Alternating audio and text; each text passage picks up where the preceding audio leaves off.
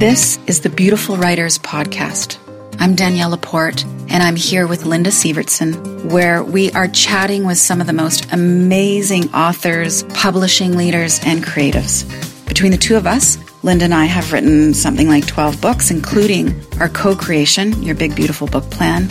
And we're here because we love this game. We love everything about the publishing industry, about getting ideas out into the world and being as creative as you possibly can. This all started with us interviewing some of our favorite agents and fellow authors for a membership group that we have called the Beautiful Writers Group. And because we don't believe friends should let their friends write alone, we are sharing the interviews with you. So, for the next 45 minutes, because 45 minutes is a new hour, we will be digging deep and going for the light. Welcome.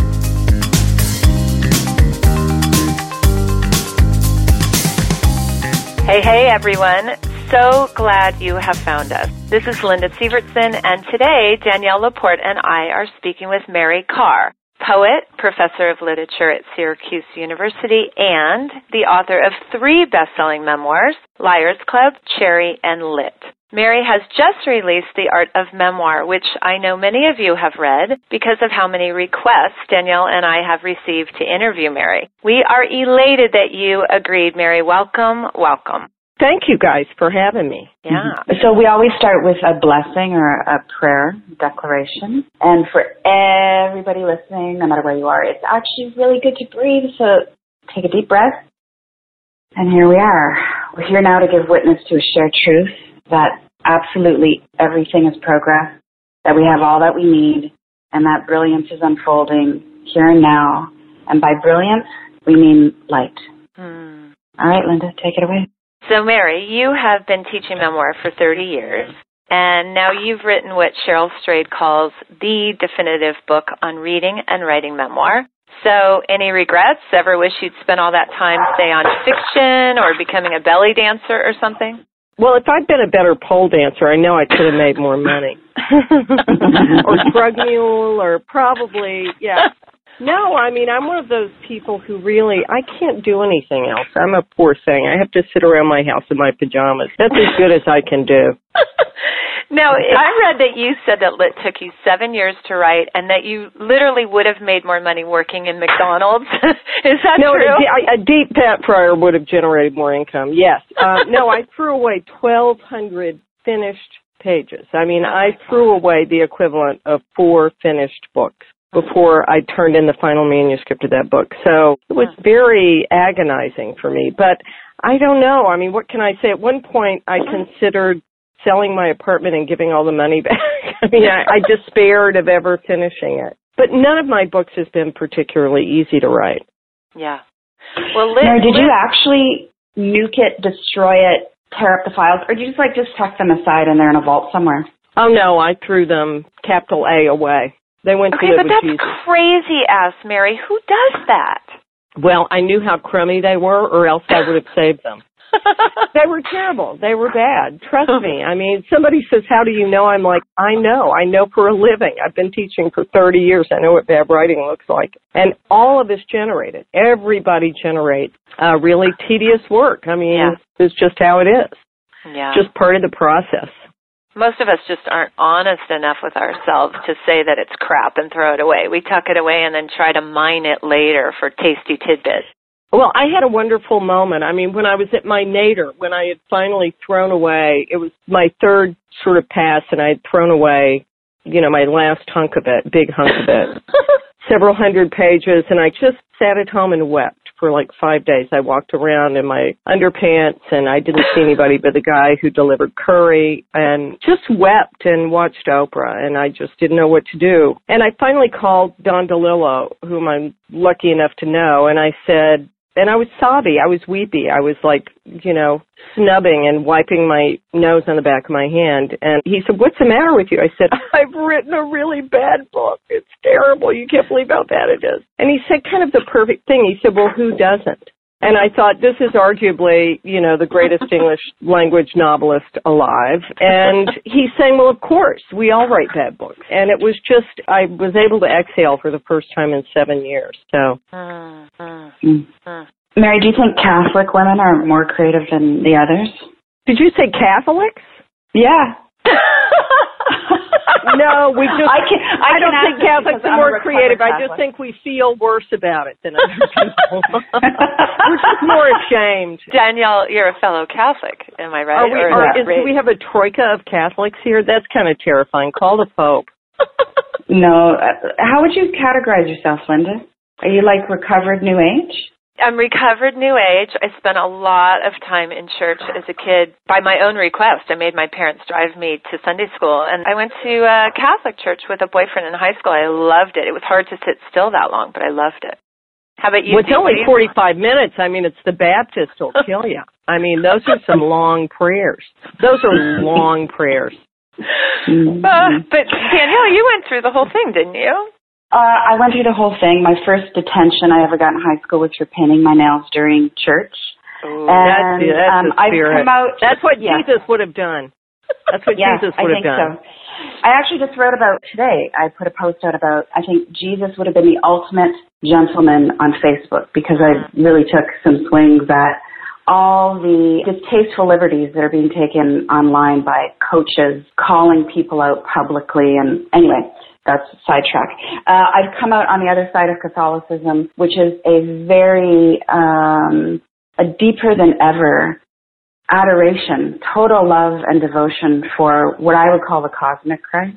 And that has sparked an incredible interest now, like a fervor for knowing everything I can know about Mary Magdalene. Oh, me too. Um, Obsessed. Oh, Yeah. that's so great. Yeah. Anybody with Okay. Mary as a first name, I'm in favor. Right? well, actually, yeah, yeah. my dog's Okay, name I is want- Mary. Oh, that's also good. Mary M E R R Y. Um, I want to talk about memoir. First of all, Mary, do you pronounce it memoir or memoir? Oh no, I would never do a French pronunciation. I'd feel like a kid. I'd feel like a pretentious dick. Yeah, no, it's memoir. This is America, Um, damn it. You have a 10 point list about gauging one's readiness for going into memoir. I love that you mentioned that if someone's young, they might want to wait.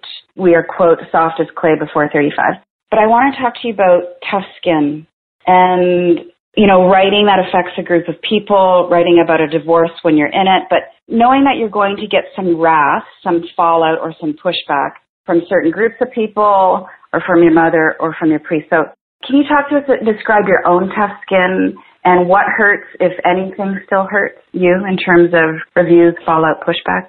I've got to say, I've never really had any pushback.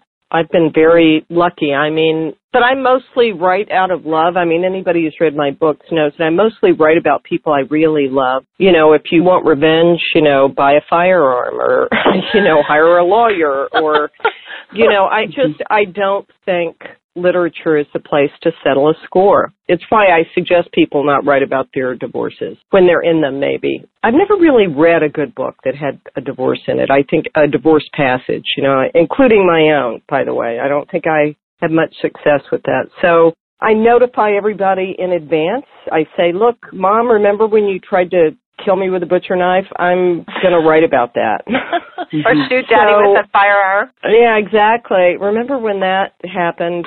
And I give people a chance to say how they feel about it. And surprisingly, nobody ever says, oh no, oh please, oh don't. And then when I'm done writing, I don't show anybody pages while I'm working. And when I'm completely done, I send it to people. And if I think it's going to be painful, as in the case of my mother, I try to be with them, you know, not right in the room with them, but maybe in the same town or the same house or you know, kind of be there to talk to them about it because that's the primary relationship, you know. But in my experience, I've never really had, other than a minor anecdote over, you know, 25 years, I've never had anything changed. Never. I mean, strange. A date here and there, you know, spelling of somebody's name. So I don't know why that is. I'm sure my memory is extremely flawed. It's probably the generosity of the people I care about. Hmm. Oh, I think So- love wins. Yeah, love wins for sure. So at Syracuse University, in your graduate program, you get hundreds, sometimes thousands of applications for 12 spots. When you look at that as a total, are they mostly all good writers? And what makes someone stand out as a student that you want to teach? Well, they're mostly all good writers. I mean, I think at the peak, which uh, George Saunders teaches here, so kind of the peak of his fame a couple of years ago, we got almost 1,200 applications for 12 positions. So that's wow. just crazy. Wow. They all come knowing how to write. I mean, everybody, I mean, when you get down, you know, you can get rid of, you know, the first 1,150. But, you know, everybody else is pretty adroit just in terms of making sentences and what a paragraph is. And oddly, none of us, we don't have a kind of Syracuse way of writing. I mean, I'm not a particularly experimental writer. Michael Burkard is extremely experimental. Dana Spiotta, extremely experimental, you know. So it's not like we have a certain type of writing we favor. It's really just, I don't know, it's, we admit them not looking at their academic credentials. So what's fun is to, you know, reject a Yale Summa in favor of like a Barnum and Bailey clown which actually happened, or a gay ex-marine. I mean, those are both people who beat out Ivy Leaguers. Nice. So, um, actual students of ours. So, it's whoever has the best pages. Mm-hmm. Mary, do you have a prayer that you say before you write? Oh, yeah, I have a lot of them. I mean, I do a sort of centering prayer exercise before I write, which is, you know, 15 to 30 minutes of just following my breath and I get on my knees a lot in the middle of the day and just say, you know, help me. It's an old Hemingway line, you know, help me say the next true thing. Or I hit my knees and I say a lot of swear words and shoot the finger at the light bulb and say, you know, why do you want me to do this if it's this damned hard?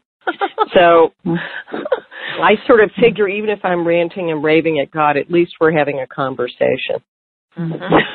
Mm-hmm. I love it. So when you were 10 years old, you wrote in your journal, I will write one half poetry and one half autobiography. Do you remember feeling that statement? Did you feel that you would be a writer, or was this a purely intellectual download?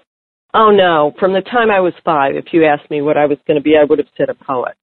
Mm. Um, so it's just a kind of curse for some children, and it ruins a family. I'm convinced to have a writer in it. Um, Do you think so? Oh, I don't know. I mean, who wants one of us, you know? Right, I mean, we're not right. really known for our dispositions, let's face it. um, so I don't know. I, I don't even remember what autobiography I read. It must have been Helen Keller as one of the first memoirs I read. I think there was something about I was a sad little weirdo girl. I was just a little oddball and huh. something about somebody trying to make sense of their life and that single voice kind of crying out of the middle of the wilderness of their very unique experience. I just it made me feel less lonely. Huh. Made me feel like, you know, I wasn't the only weird one with this big interior life. So it just cheered me up. So I don't know what possessed me to think that way, but I read memoirs very passionately and I started teaching memoir in 1985 before it was public literary radar. So I've always loved it. How about you guys? Have y'all always loved it or? Oh God, yes. Always. From the time I was little. My dad was a musician and we had a small library in our house and I read like interviews with Bach and Brahms and Beethoven and Tchaikovsky and wow. the interviews were very autobiographical. They were written very much like my first book. I think that's probably why I wrote my first book the way I did. It was a book of interviews, very similar in style. But some of these interviews were over a hundred years old, but they were so autobiographical, and I just thought it was the neatest thing I'd ever seen in my life. That's so cool. Mm. How about you, Dee? Well, you know, only child, Catholic school, small rural community. Like I had no choice.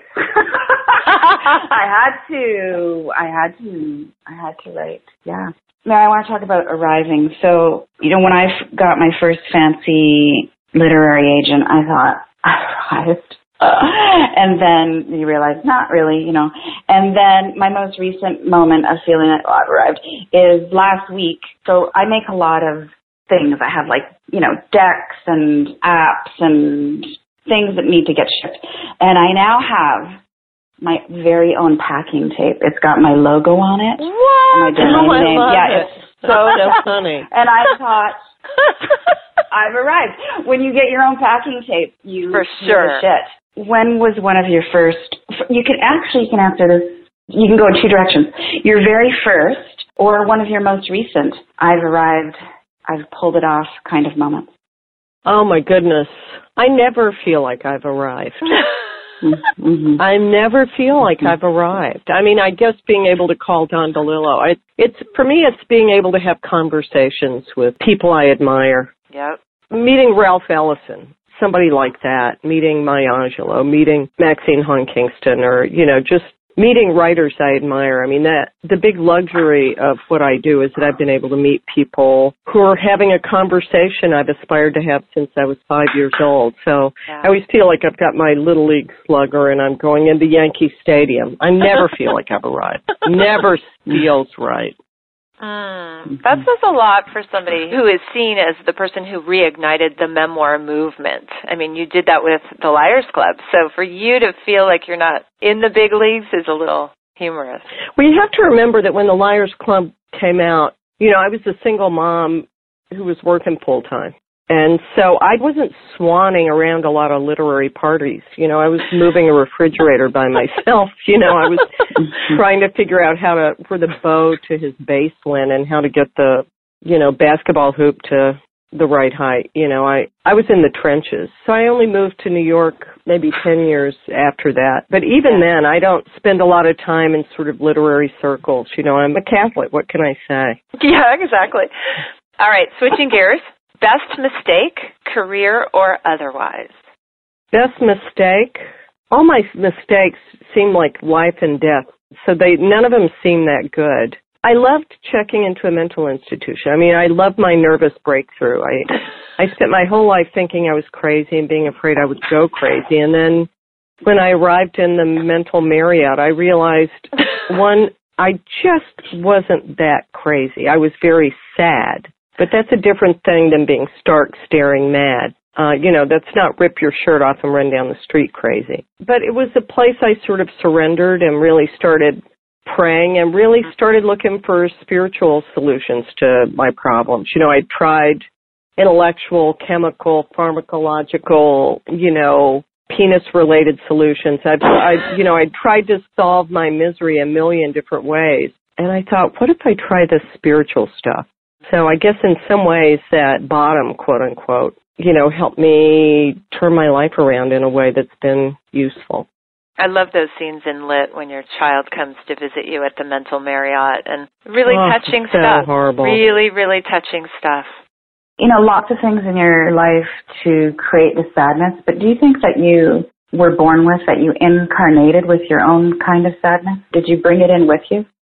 I'm no Richard Simmons. I mean, yeah, I, I don't, I, I you don't you don't I- just spontaneously start jumping around? Well, it's funny. I do that more now. I'm more, you're more prone to find me singing into my hairbrush in my apartment than doing other things than at any time in my life. But I think I was just a glum bunny. I do. I, you know, I found a get well card I wrote to my grandmother when I was like four years old and it describes a guy being hit by a car and then draws the corpse under the car. I mean, who does that at like four or five years old? I mean, it's like, Right. what makes that kind of psyche? I don't know. I was just a morbid child, you know.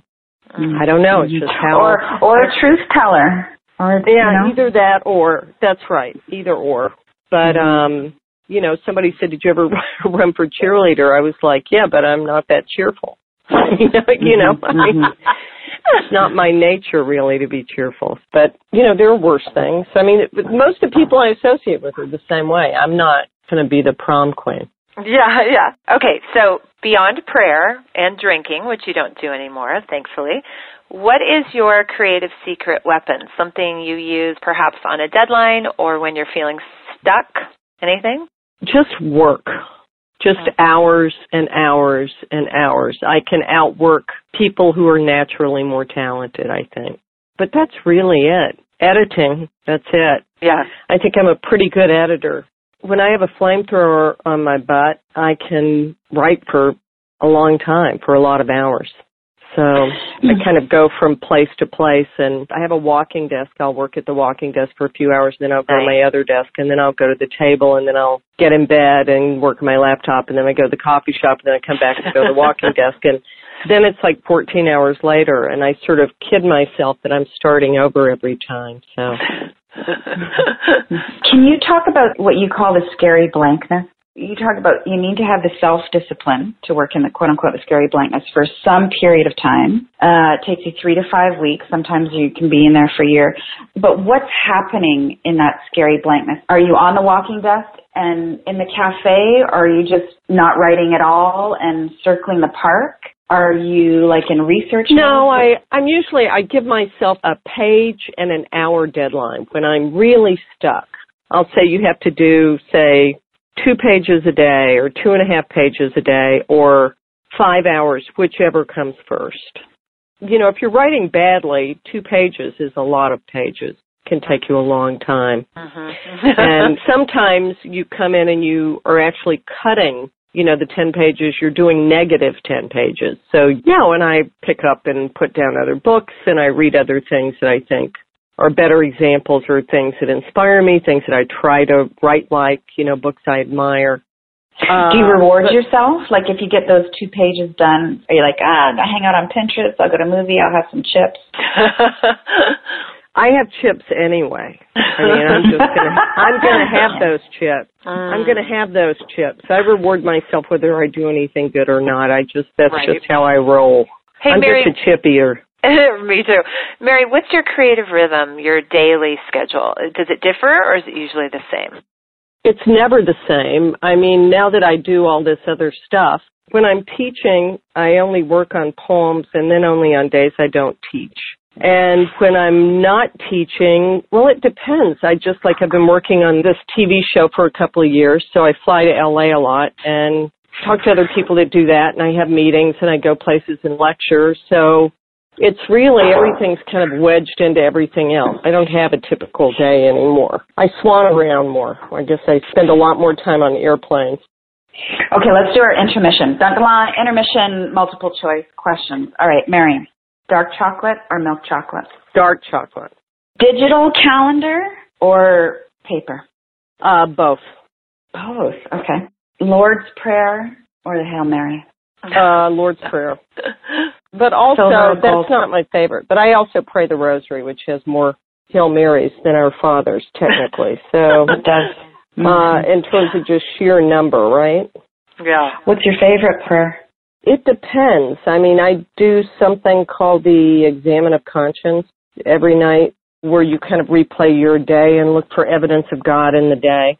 So, in some ways, that because it's where I'm really seeking God in the unexpected places in my day. But I also, when I'm really in a bind, I'll pray the Litany of the Saints, which is, I don't know, maybe a 45 minute event, and it's a good way of getting me out of my head if I'm worried about something. Mm, you're intense. Silver or gold? Both.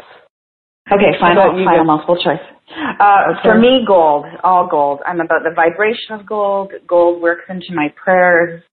Gold is my spiritual blend. Mm. I like it. Gold is your spirit animal. Yeah, yeah. I like 'em Linda, what both. about you? I like them both. I have a silver um, chain around my neck right now with a gold Ganesh that I got last month, and silver earrings with. um Yeah, I'm all over the place. All right, so There you go. Oh, wait, wait. I have one more multiple choice question. yes. Okay. Mary, when you're on iTunes, do you buy the whole album or do you just get a Oh, yeah. couple of the choice tracks? No, I buy the whole album. Yeah. Aw, love good for you, Mama. Good for you. All right, so you have said that lit is about getting drunk and getting sober, about what you like to call your nervous breakthrough. It's about leaving home to find home. So as someone who teaches book proposal writing, I hear those lines and I think ding ding ding, those are great lines for the overview or the marketing section of a book proposal. Did you write a book proposal for lit or for the art of memoir? And if so, did you put lines like those in your proposal? Yes. The book proposal I wrote for Liars Club included all three books. Whoa, Uh, you mean so- it's like a spin-off? Well, I just didn't finish the whole, what I promised to do in my whole proposal, so I sort of dismantled that and Oh. recycled parts of it when I wrote. But I also changed sort of how I was writing and what I was writing about. When I Uh-huh. became Catholic, I mean, I did all kinds of weird stuff. So, but yes, yes.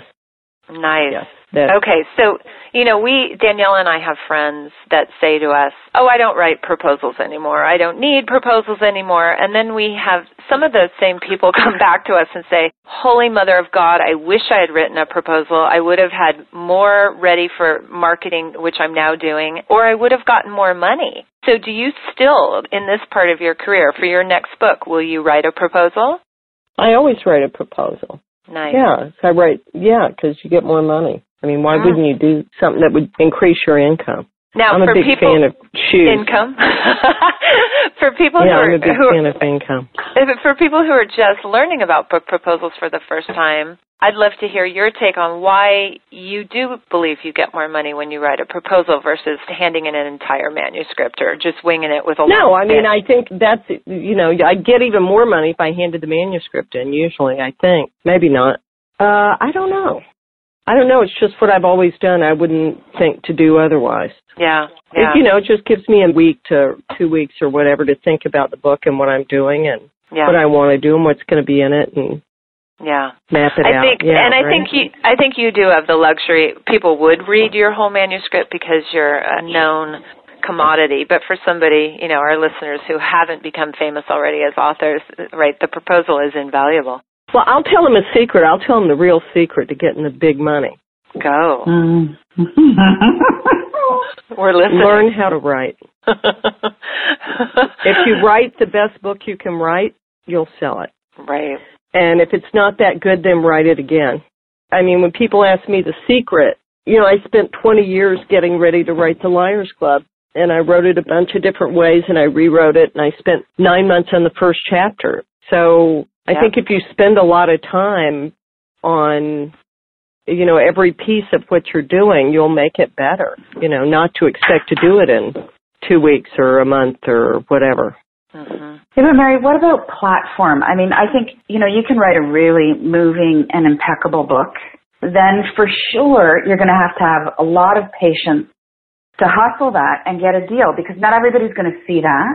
And then That's not true. when- That's not true. Publishers don't read, but agents read. Yep. If you turn in a Mhm. book like Vladimir Nabokov's Speak Memory, Mhm. if you turn in a book like To Kill a Mockingbird, if you turn in a book like that, trust me, they'll notice. They'll know from the first page, from the first sentence, who they're dealing with. Do you think that's enough? I mean, these are the days of platforms. I mean, how many, I've, I've lost track of how many times I've heard a publisher say, look, you know, unless she's got like 50,000 followers on Facebook, we can't even. Oh, my, then you're dealing with stupid publishers. you ought to you ought to deal with better publishers because if the book is well written I didn't have a platform when I sold Liars Club. I didn't have any followers. I think if I turned it in today, if I turned in the first three chapters, I'd still be able to get somebody to publish it. So I think if it's not selling, rewrite it and make it better. I, I that's you know, Don DeLillo doesn't have a platform. When you were saying platform, I didn't even know what that meant. So Mhm, mhm, I didn't even know what that is. So I still think the time honored way to publish a book is to learn how to write. And agents read. Editors and publishers don't read, but agents read. If you send a manuscript that's a serious, considered manuscript and it's well written, you'll get attention, you know. So, yeah, I mean, there are a lot of good enough books and there are a lot of crummy books that get published. But if you write a great book, a really, really, really good book, you're going to get it read. It's going to find its audience. I Yeah. believe that. Yeah, yeah. So let's talk money and writing. Money and writing. So you say that no one really talks about it, but professional writers write for money. Can you give us some context for what you mean by that and why writers don't talk more about money? It's funny, a former student of mine, Keith Gessen, had an essay in a magazine he founded called n plus one called Money. That I think is a very good essay about like what it costs and what you can make in journalism and do, teaching and doing various things. And I think it's a wonderful essay for people starting out to read. I mean, I would never have written anything if I didn't get paid for it. I mean, other than my poems and my essays, you know, the memoirs I've written, I've written for money. I mean, this book, Art of Memoir, I wrote because somebody called my agent and said, we'll give her this much money to write this book. And my agent called me and said, guess what? guess how much they want to give us? And I said, I don't want, to feel like doing it. I want to finish a book of poems and I've been working on a television show and she told me the number and I said, great, when do we start? so, mm-hmm. so I can be bought. It's proven. I can be bought. Oh, I you love know, it. I've been, I grew up poor. I had a lot of crummy jobs. And if somebody's dumb enough to give me money to try to write a book, I'm dumb enough to take it. Mm. What's that pivotal advice that you got along the way? You know, that one thing an agent or a good friend or anybody just said, Mary, do this or don't do this. And then it changed your course. Did you get any of that? I think the thing about focusing on the writing, and if you focus on the writing, I mean, that's your job. Your job is writing. Marketing you have to do, but, you know, if you write well enough, you don't have to do it. You know, you write well enough, you don't have to do it. I mean, Cheryl Strayed didn't have any trouble selling Wild. I mean, she just didn't. You know, Didn't she sell terrific- the film rights before she? Uh, let's see. The film was already in the works before the book ever came out. That's not true. Oh, really? That's what I was told. No, uh-uh. No, I don't think so. Okay. I could be wrong. I could be wrong about this, but well, we're interviewing her next year, so we'll just ask. well, her. ask her. Ask her. She'll tell you the truth. Yeah. She won't muck about. So, Mary, I love, love, love how you were joking with Brooke Warner about how the genre of memoir is a trashy, ghetto-assed, primitive form because anyone who has ever lived can write one. but, you know, that was true. that what was funny about that is I've just spent years writing one. I'm just finishing it now and I know how bloody Oh, fucking hard it is. so Thank hard. you. Thank it's so Such hard. a And- nightmare. What were you thinking? I don't know, So and I kept hard. saying that to my mentor. My mentor is Betsy Rapoport, who has done, you know, Martha Beck's, was the one who told Martha Beck to write Expecting Adam how many years ago. And I say to her, I'm like, Betsy, what the fuck am I doing? Why did I even attempt this? And she laughs and she says, because you're funny as hell and you're going to help a ton of people. But There you go. the idea of taking your life or a piece of your life and trying to make it riveting or page turning for 300 plus pages, even for somebody who has high self confidence, which most of us overthinking writers do not possess, that is a stretch, is it not? Well, it depends on how much time you spend in your head.